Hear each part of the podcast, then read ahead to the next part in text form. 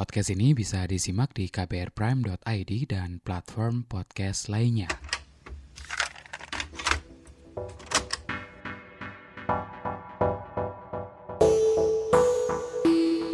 Kalau demen jalan-jalan ke Jogja, mungkin pernah dengar atau bahkan sudah pernah mampir ke Raminten dan nonton pentas drag queen di sana. Sementara kalau di luar sana ada RuPaul's Drag Race yang menghiasi layar kaca di banyak negara. Drag queen umumnya adalah seorang laki-laki yang berdandan atau berpenampilan seperti perempuan dan tampil di depan penonton. Tapi perempuan atau transpuan atau transpria juga bisa tampil sebagai drag queen. Dari jagat sosial media, saya ketemu dengan Abla Olevera, persona drag yang dibikin Ravellio. Nah, buat ngobrolin perkara drag queen ini, saya berbincang bareng Ravellio Bahri, seorang drag queen. Kita juga ngobrolin perkara lainnya seperti menemukan diri dan media sosial tentunya. Anda mendengarkan Love Buzz bersama saya, Asrul Dwi.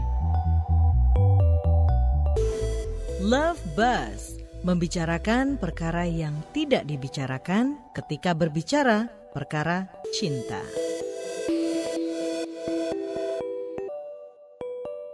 Oke, kita ngobrol dari ini kali ya, kegiatan lo sehari-hari aja. Boleh. Selain nge-MC, radio, drag queen, apalagi kegiatan lo? Selain dari radio, nge-MC dan nge-drag queen, nggak ada sih. Gue sebenarnya ngurus beberapa band di kota gue sebenarnya gitu. Manager band? Dibilang manajer juga enggak, cuman kayak ngejual lepasan. Ada beberapa band yang mungkin gue ngurusnya. Dengan banyak kegiatan lo jugglingnya kayak gimana bagi waktunya? Gimana ya? Mau dibilang karena I do what I love. Jadi kayak sambil kerja sambil main. Karena kebetulan lingkungan kerja gue rata-rata ya teman-teman gue sendiri. Kayak contohnya gue ngurus anak-anak band ketika gue sound check dan segala macam ya. Karena teman-teman gue juga semuanya. Dan kebetulan beberapa kali kayak gue lagi ngurus anak-anak band, soundcheck segala macam itu barengan sama mereka ngisi acara dan gue nge-MC-nya di situ. Oh, gitu. Jadi sering banget barengan. Jadi ada beberapa kerjaan-kerjaan yang bisa dikerjakan bareng-bareng gitu. Kita ngomongin soal drag queen gitu ya. Okay. Awalnya kayak gimana sih kenalan dengan drag queen ini? Kenalan sama drag queen sebenarnya kalau untuk orang-orang kayak gue kayaknya nggak terlalu asing banget sama drag queen gitu. Sebenarnya mungkin konotasi drag queen ini udah sering banget kita lihat di Indonesia, cuman dengan kata-kata dan panggilan yang berbeda gitu. Jadi cuman ketika gue paham oh ini ada penyebutan yang lebih proper, lebih pantas, yaitu drag queen itu mungkin pas SMA kayaknya. SMA gitu gue nonton beberapa acara-acara kayak RuPaul's Drag Race gitu. Termasuk yang ngikutin RuPaul's Drag Race banget. Season yang paling baru yang lo jagoin siapa? Aduh gue lupa namanya. Itu tuh yang kecil, yang waktu awalnya tuh dia pakai sendal. Willow. Kenapa lo demen sama dia? She's unique. Terus awalnya tuh orang-orang pada underestimate dia gitu loh. Ternyata makin kesini makin nah ini gue nih gitu. Which is good gitu sebenarnya. I love the energy aja. Tapi kalau lo sendiri gitu ya, okay. Ketika tertarik dan mencoba, kapan sih? 2017 ya? Kalau mencobanya itu karena gue dulu di SMA itu ngikut organisasi teater. Jadi ada beberapa karakter yang iya. Jadi emang dari sananya udah seni banget gitu loh. Gue pengennya arahnya ke situ. Nah, jadi di teater itu banyak beberapa peran yang akhirnya gue bisa pelajarin dan gue ngerasa convert aja. Di sisi lain juga memang gue bukan cowok yang maskulin banget segala macam gitu-gitu. Jadi untuk fit in sama karakter ini itu nggak terlalu susah gitu. Dan di teater juga sebenarnya kan udah biasa ya untuk cross gender performance. Iya. Bahkan bukan cuma gue doang gitu yang bener-bener maskulin aja kadang-kadang tuh bisa memerankan itu gitu loh. Sebagai salah satu challenge dari teater itu sendiri. Kalau di tradisional mungkin kalau orang-orang pada ngerti Sri Mulat gitu, ada Tessy kan di situ kan. Iya.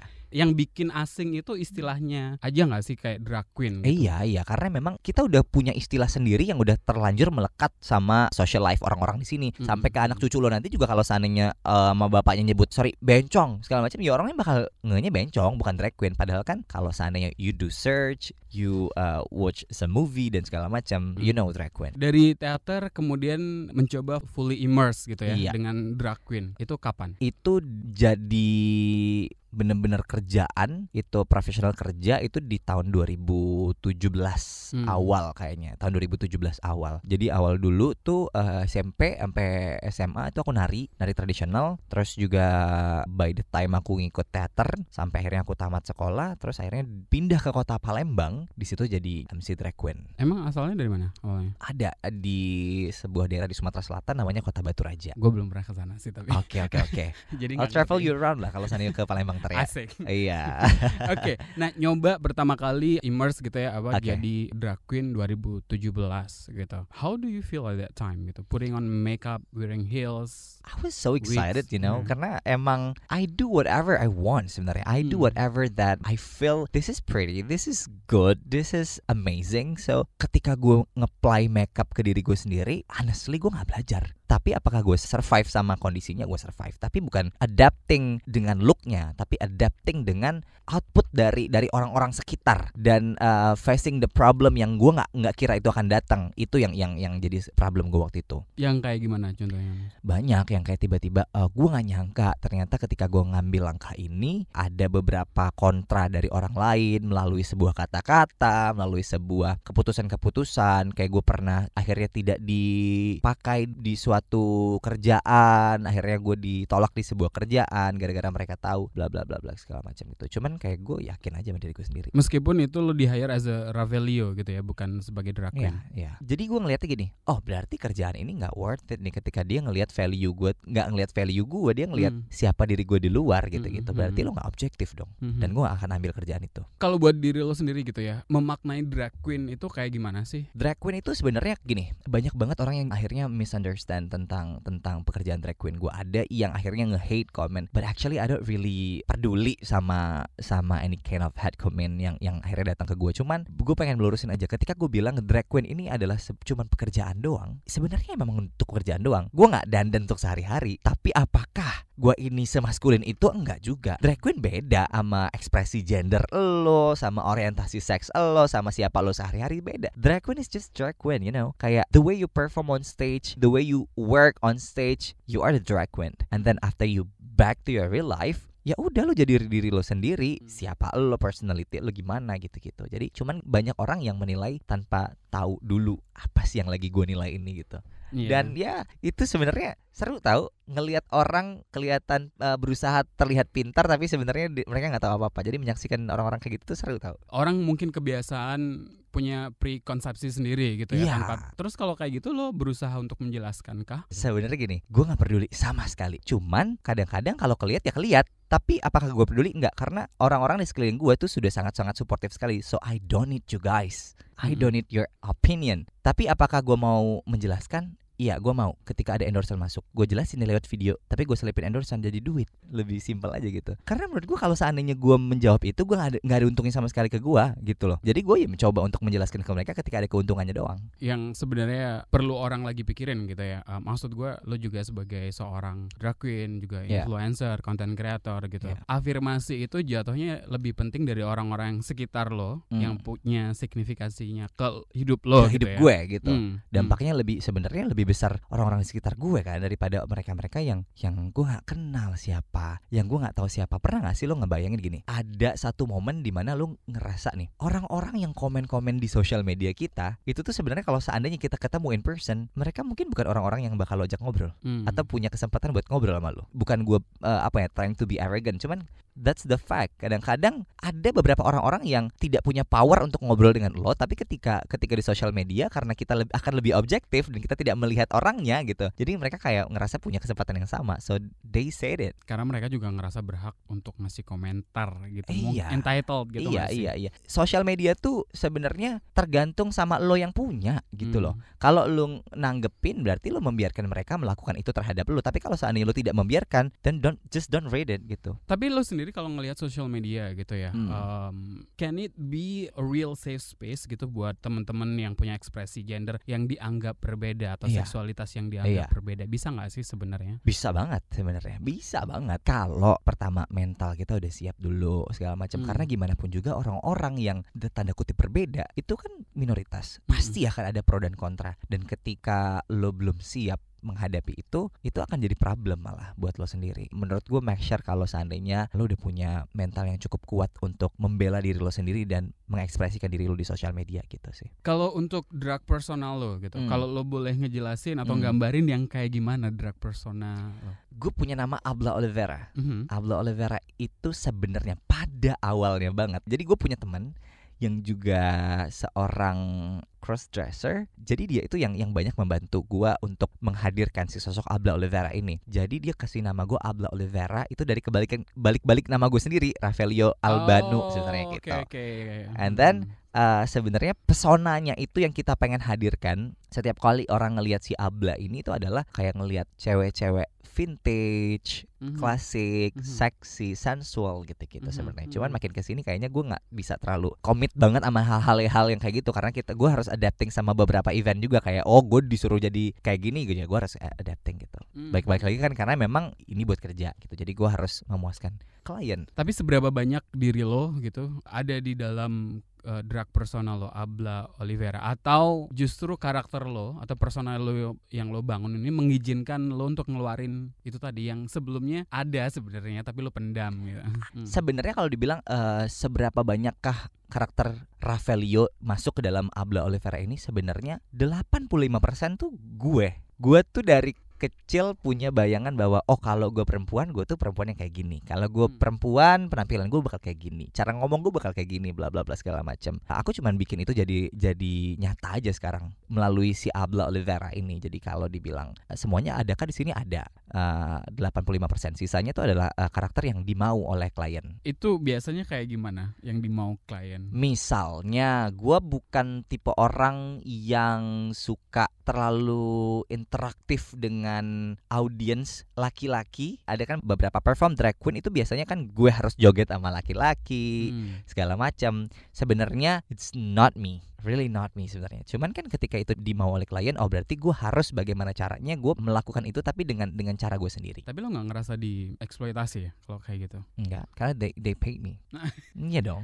Taking the power lewat itu. Iya gitu dong. Ya? Okay. Menurut gue ya, di dunia ini kalau seandainya lo nggak ngambil keuntungan lo sendiri, nggak akan ada yang fair. Jadi ketika lo ngerasa bahwa this life is unfair for me, ya udah ambil aja keuntungan dari apa yang udah mereka renggut dari diri lo. Sebenarnya kan kalau ngomongin soal feminitas dan seksualitas kan kebanyakan kalau udah masuk atau jadi komoditi gitu ya, orang pasti ngelihatnya satu sisi doang, pasti eksploitasi gitu. Justru itu lo jadiin kesempatan kan buat lo sebenarnya kan? Sama kayak tadi yang gue bilang di awal, ketika ada orang bertanya dengan menghujat lah kasarnya kalau bahasa orang Indonesia, menghujat tapi bertameng bertanya segala macam. Gue cuma akan menjawab ketika ada endorsean masuk doang. Ya karena cuma dengan cara itu gue menjawab pertanyaan mereka tapi dapat duit. Kalau misalnya nih jawab pertanyaan itu tapi cuma dapat emosi doang, yakin deh, cuma dapat emosi doang, nggak ada hal positif lain yang bisa lo dapetin dari mereka. Membuat mereka mengerti tidak akan mengubah apapun juga, sama aja dengan membiarkan mereka tetap tidak mengerti, ya udah sama aja karena mereka juga nggak bakal mau ngerti sesuatu yang menurut mereka salah gitu. Kalau gue kemudian menyimpulkan bahwa drag personal lo itu juga jadi cara lo untuk embracing your own femininity gitu. Yeah, of course. Tapi kan di sisi lain juga feminitas in our society gitu itu masih jadi hal yang bisa dibilang dinomorduakan gitu lah dari maskulinitas gitu. Kalau lo sendiri ngelihatnya kayak gimana? Jadi gue memang bukan perempuan, tapi gue punya femininitas gue sendiri gitu. Dan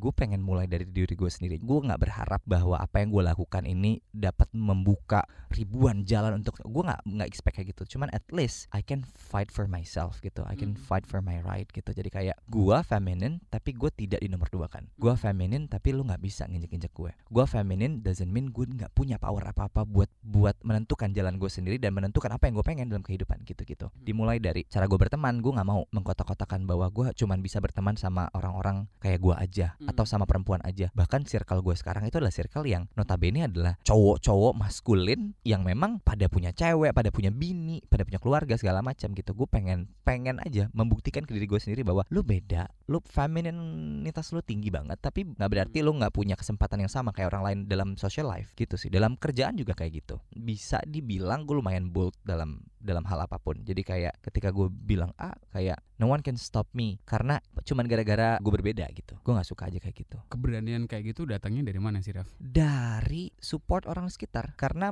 ketika nyokap gue, bokap gue, adik-adik gue dan teman-teman gue segala macam, mereka sudah sangat baik ke gue gitu. Dan mereka sudah jadi rumah buat gue. Gue gak pernah takut lagi akan apapun. Ketika itu dalam hal yang benar ya, dalam hal yang positif ya. Ketika itu adalah untuk memperjuangkan hak gue yang memang seharusnya milik gue, gue gak akan pernah takut gitu. So that energy tuh comes from people surrounded you sebenarnya gitu. Sayangnya sih ada banyak teman-teman yang mungkin gak dapat privilege macam itu gitu ya. Gini, banyak banget akhirnya yang bilang kayak gini ke gue. Lo beruntung banget ya punya nyokap bokap yang kayak gitu. Lo beruntung banget ya punya lingkungan yang supportive gitu segala macam.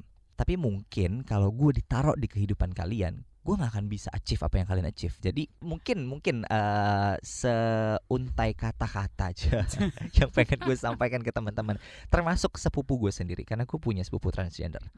Gue cuma pengen bilang ke mereka bahwa ketika lo gak punya support system itu di kehidupan lo, kayak lo gak punya support dari orang tua lo, lo gak punya support dari keluarga lo, ingat aja lo punya orang-orang yang sama diri lo sendiri yang sekarang juga udah sampai patah kaki, sampai keringetan, sampai berdarah-darah berjuang, dan lo gak sendiri gitu. Itu tuh support system lo, kalian cuma gak ketemu satu sama lain aja gitu. Gue di sini bukan berarti gue gak pernah lihat kalian gitu. Kita tuh sama, kita semua lagi berjuang sekarang, cuma dengan path yang beda-beda. So just fight for it gitu.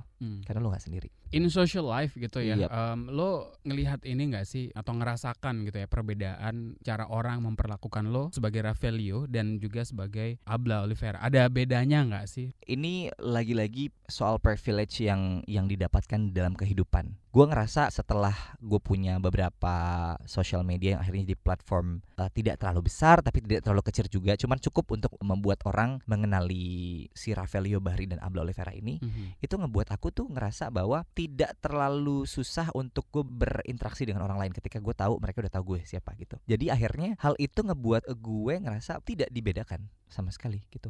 Bahkan percaya nggak, ketika gue jadi Abla, orang-orang tuh gue ngerasa lebih respect aja sama gue, bener nggak sih? Iya kan?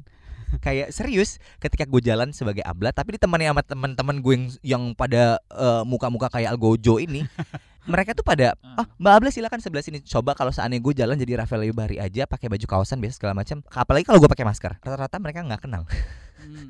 Bahkan mereka kayak udah nengok aja gitu. Tapi udah ketika gue udah dress up banget segala macam, malam gue ngerasa lebih respect. Bodoh amat di belakang gue ternyata mereka ngomongin, bodoh amat kan, yang penting I got your respect me. Gitu. In social life gitu, in and out gitu kan, lo bermain-main dengan feminitas dan maskulinitas gitu. Itu memang kehidupan lo sehari-hari atau memang lo punya cara sendiri buat navigasiin itu gitu? Perbedaannya tuh mungkin dikit banget sih. Mungkin ada beberapa gesture yang akhirnya harus gue tambahkan ketika gue jadi perempuan, ketika gue lagi dandan, kayak nggak mungkin gue ngangkang gitu kan, kayak nggak mungkin gue jalannya bobrok banget cara bicara. Tapi sebenarnya teman-teman tahu gue kehidupan sehari-hari, gue nggak too feminine, gue juga gak maskulin-maskulin banget. Jadi emang ya begini-begini aja sebenarnya gitu. Cuman ketika gesture itu dilengkapi dengan penampilan yang komplit jadi perempuan banget, kelihatannya wah kok kayak perempuan banget ya gitu. Cuman sebenarnya itu tuh udah ada. Pas gue gak dandan tuh ada, gesture itu ada, tapi mungkin lo gak akan notice aja gitu. Gue gak berusaha untuk nge-switch karakter gue, gak sama sekali loh. Bahkan banyak yang bilang, Kak mau denger suara ceweknya dong pas nge-MC gimana. Gak ada suara cewek. Kalau muka bisa di make up, bisa disuntik-suntik. Kalau suara gimana ceritanya dari Tuhan, gue nggak ngerti gimana cara ngubahnya. Gue dapatnya begini. Miskonsepsi orang. Iya makanya. Drag queen itu kayak masih banyak berarti ya yang istilahnya nganggep bahwa drag queen dan transpuan itu sama gitu ya. Masih banyak yang banyak gitu ya. banget. Padahal itu kan perbedaannya udah jelas banget dari nama, landasan dasar mereka tuh berangkatnya dari mana tuh udah beda banget kan pasti kan. Makanya yang ngebuat gue tuh membulatkan niat gue untuk udah nggak usah terlalu ditanggepin. Orang nggak ngerti ngapain lu cerita gitu. Lu cerita sama orang yang ngerti doang. Orang gak ngerti itu bukan urusan lu. Kalau saat ini lu gak punya power yang cukup kuat dan lu gak punya mental yang cukup kuat untuk menjelaskan dan berdebat dan memberikan informasi yang konkret, yang betul, gak usah coba-coba buat interaksi. Dan gue ngerasa mungkin gue punya power di sosial media, gue cukup kuat, tapi gue gak punya mental yang kuat untuk ngobrol sama mereka yang tidak mengerti apa yang mereka omongkan. Mereka tidak mau berusaha untuk untuk melihat fakta yang ada bahwa ya ini ada, orang begini ada, gimana coba gitu. Nggak punya mental bukan berarti gue kalahan pas ngomong. Gue takut emosi, daripada nanti emosi mempengaruhi karakter gue dan mempengaruhi diri gue untuk berbuat yang justru jahat dan tidak baik. Mendingan gue gak ngobrol sama orang-orang yang menurut gue tidak sejalan gitu. Butuh kesabaran tingkat dewa kan. Banget. Gue sempet baca atau sempet lihat ya postingan di Instagram, ada zine gitu, majalah online gitu ya. Dia motret lo, fotografernya kan. Di situ tertulis lo mengidentifikasi diri lo as a queer gitu. Kalau lo mendefinisikan your own queerness kayak gimana? Mungkin orang bakal, banyak banget orang yang bakal misunderstand tentang queer. Queer itu apa sih? LGBTQ. Q-nya itu queer. Queer itu tuh sebenarnya adalah istilah untuk memayungi beberapa gender yang dianggap orang tanda kutip tidak normal tadi itu.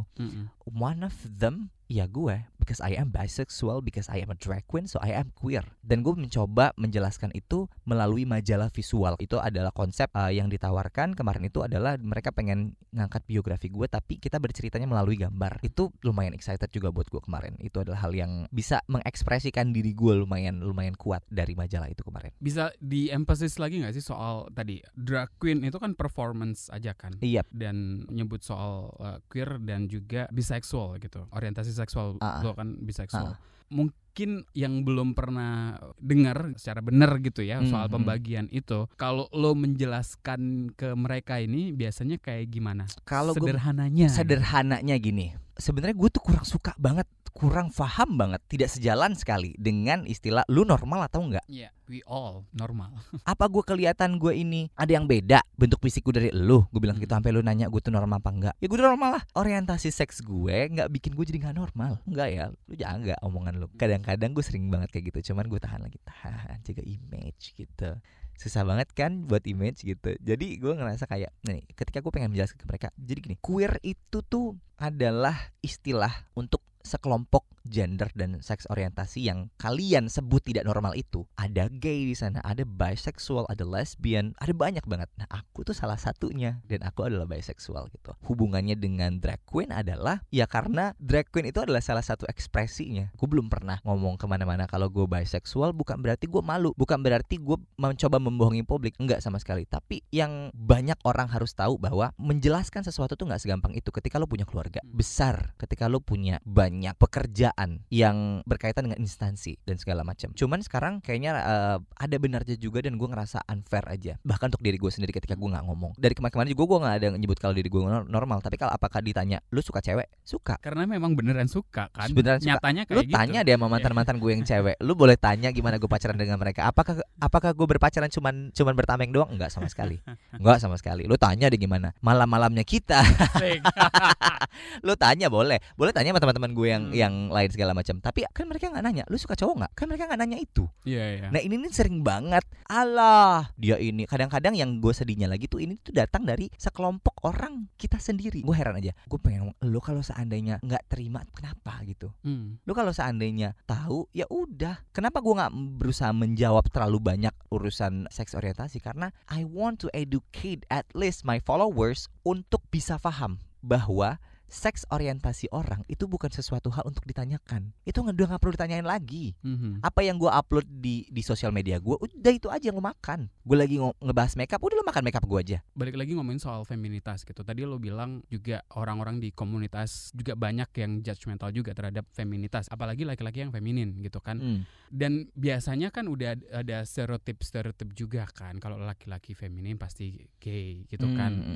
Kalau lo sendiri juga menghadapi hal-hal yang kayak gitu tuh, respon lu kayak gimana? Sumpah sampai detik ini gue nggak pernah ngerespon mereka serius. Gue tuh pengen banget. Cuman mungkin untuk teman-teman yang mendengar kita saat hari ini sekarang, mungkin mereka bakal kok Ravellio sounds a little bit arrogant ya di sini ya. Beda sama yang hari-hari segala macam. Gue berusaha untuk sekarang tuh lagi berjuang untuk diri gue sendiri. Gue bukan arogan. Gue cuman berusaha untuk tough buat diri gue sendiri. Makanya hari ini gue kelihatan lebih arogan gitu. Tapi it's fine kan gitu. Dan menghadapi stereotyping dari orang-orang tentang gue yang berbeda, tentang cowok yang feminin dan segala macam, gue nggak pernah sampai detik ini tuh berusaha untuk menyambut itu dengan serius. Karena gini, papa gue pernah bilang sama gue gini, banyak-banyak belajar. Banyak-banyak belajar tuh bukan cuma lu buka buku cetak doang di sekolah. banyak belajar tuh banyak tahu tentang hal-hal yang tidak banyak orang tahu. Dan gue kerasa sekarang ketika ada hal-hal yang gue tahu dan orang-orang tidak tahu, ketika melihat mereka berasumsi tentang sesuatu, memberikan sebuah opini tentang sesuatu yang mana lo tahu sebenarnya bahwa apa yang mereka lakukan tuh tidak berlandaskan dengan pengetahuan gitu. Jadi gue ngeliatnya kayak oh ya udah terus aja begitu saya gitu.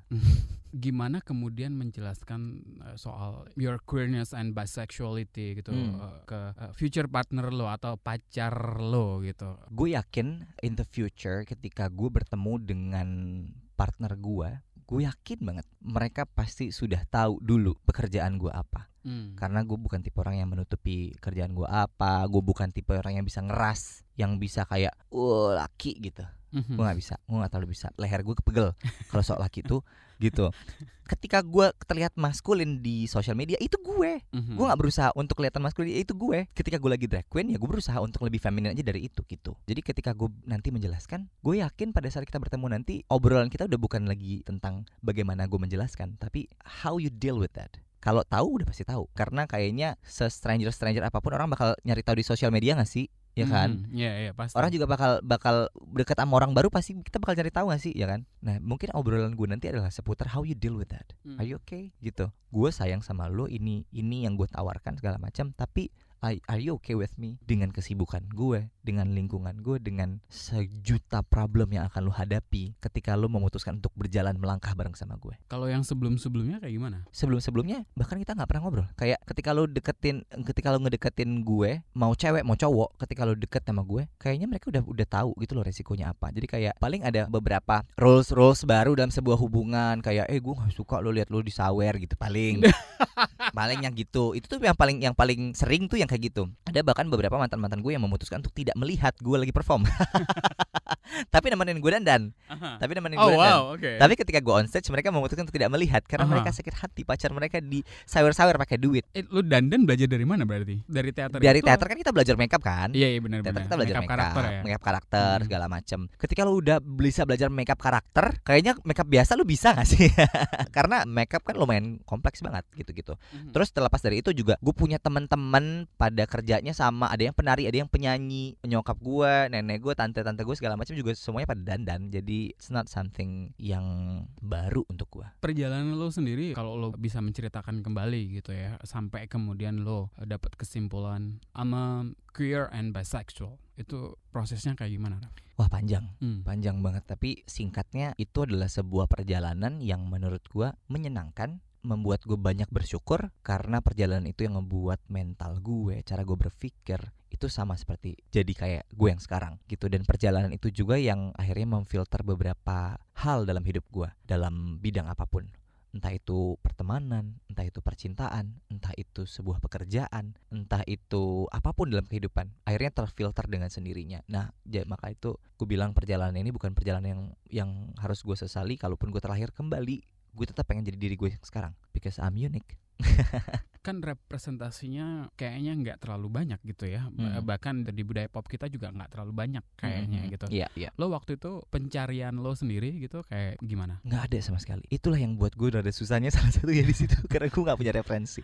Kayak gue nih pengen jadi apa sih? Gue nih pengen jadi perempuan. Gue pernah waktu itu di tahun 2000 itu gue benar-benar dress up jadi perempuan, tapi kayaknya bukan gue gitu. Gue start bareng sama sama sepupu gue yang itu kan, dianya akhirnya berhasil mendapatkan identitas diri yang sebenarnya. Gue di tengah, nggak hampir setengah jalan, gue ngerasa bahwa ini bukan gue nih kayaknya. Ini bukan gue, karena ketika gue sudah berusaha menjadi perempuan, gue sudah membawa nama perempuan, tapi gue ngerasa kayak kayaknya gue mengotori value seorang perempuan deh. Karena gue nih anaknya lumayan, entar gue sembarangan, entar gue masih ngumpul sama anak laki-laki banyak banget. Apakah itu potret perempuan yang berusaha dibangun? Enggak juga. Jadi kayak gue bukan gue nih kayaknya. Gue cari lagi segala macem. Gue sempat coba mengkiblatkan diri gue dengan beberapa androgyny model segala macem, tapi I don't think I am juga gitu. Jadi akhirnya ya udahlah. Nah, ketika gue ketemu sama drag queen ini, wah ini gue nih. Gue tetap bisa jadi diri gue yang sekarang, tapi ketika on stage gue bisa meluapkan seluruh sisi feminin gue di sana gitu.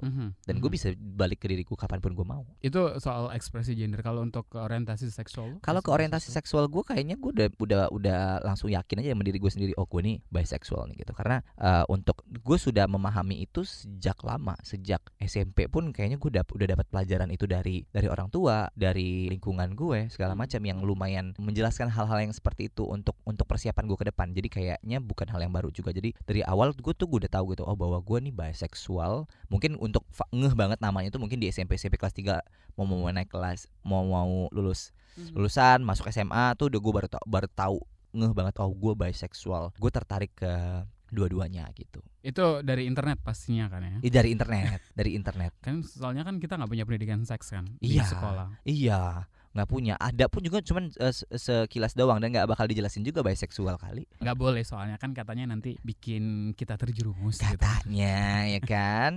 Coba aja bu, coba aja terus begitu sampai anak pun nyari sendiri ntar. Justru itu banyak yang mungkin kejerumus mungkin gara-gara itu. Nyari kali. Sendiri. Nah itu ada informasi yang salah dan sebagainya gitu-gitu ya. Orang udah awam banget sama LGBTQ community, dimasukin lagi istilah-istilah yang ini segala macam. Ya gue tidak menyalahkan mereka juga ketika mereka tidak mengerti sih, karena memang rada repot istilahnya kan gitu. Cuman memang ini fakta yang ada dan kita ada, gue ada di sini, gue dan teman-teman komunitas itu ada dan ini fakta yang nggak bisa lo hapus, mau lo gimana juga ada. Nggak bakal bisa lo hapus. Kita ngomongin keluarga gitu ya.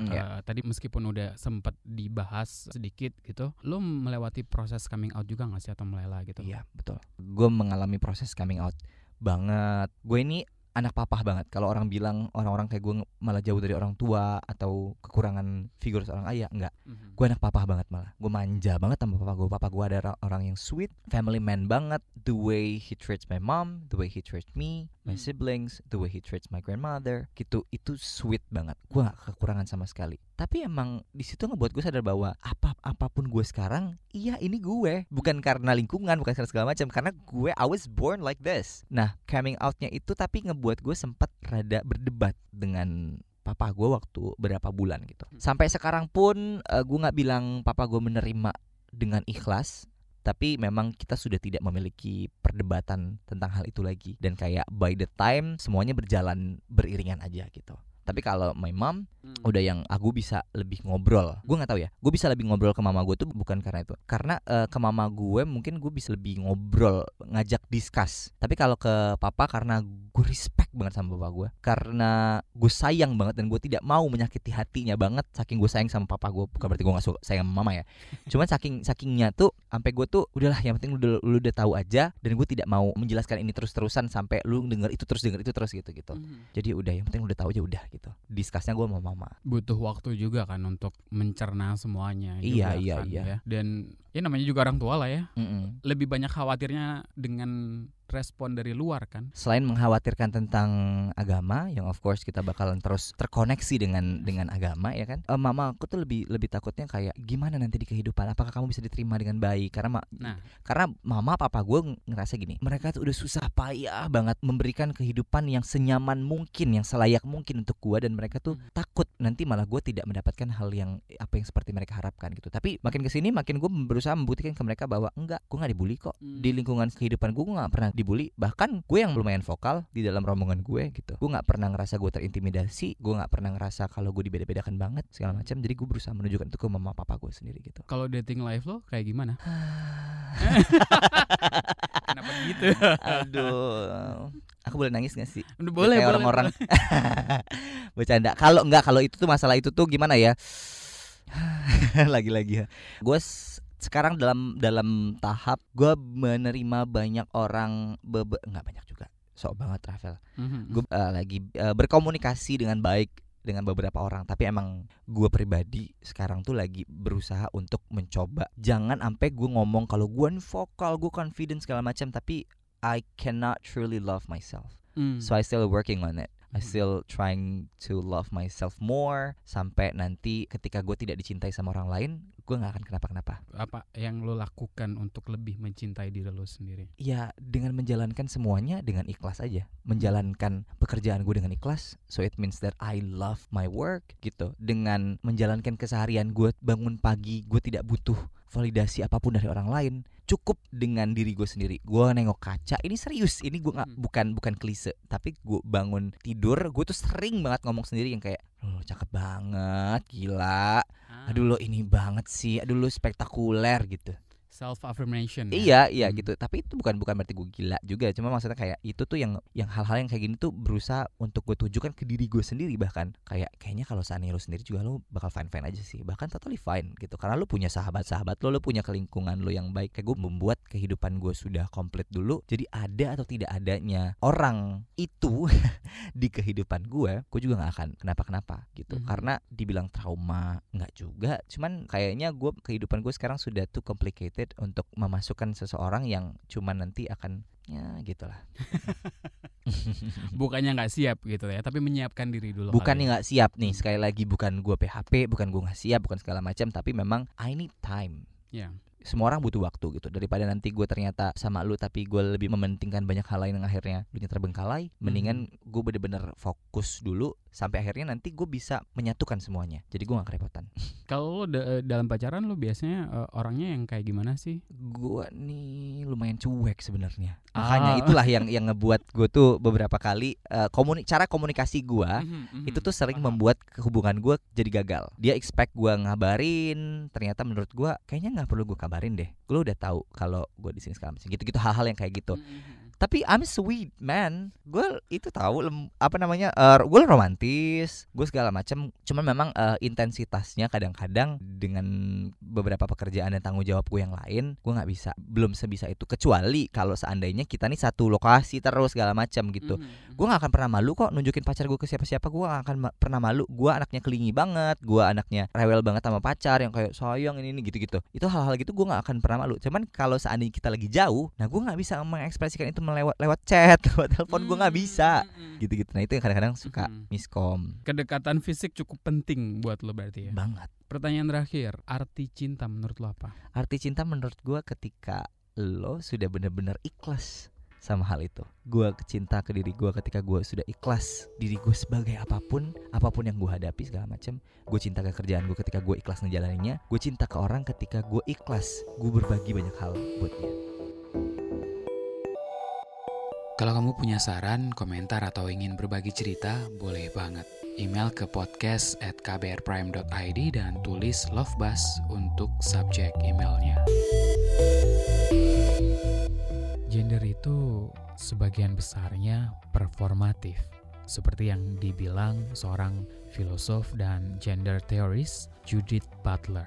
Semaksud dengan itu, RuPaul juga sering bilang, "We are all born naked and the rest is drag." Love Buzz membicarakan perkara yang tidak dibicarakan ketika berbicara perkara cinta. Kunjungi kbrprime.id untuk menyimak beragam podcast lainnya dari KBR.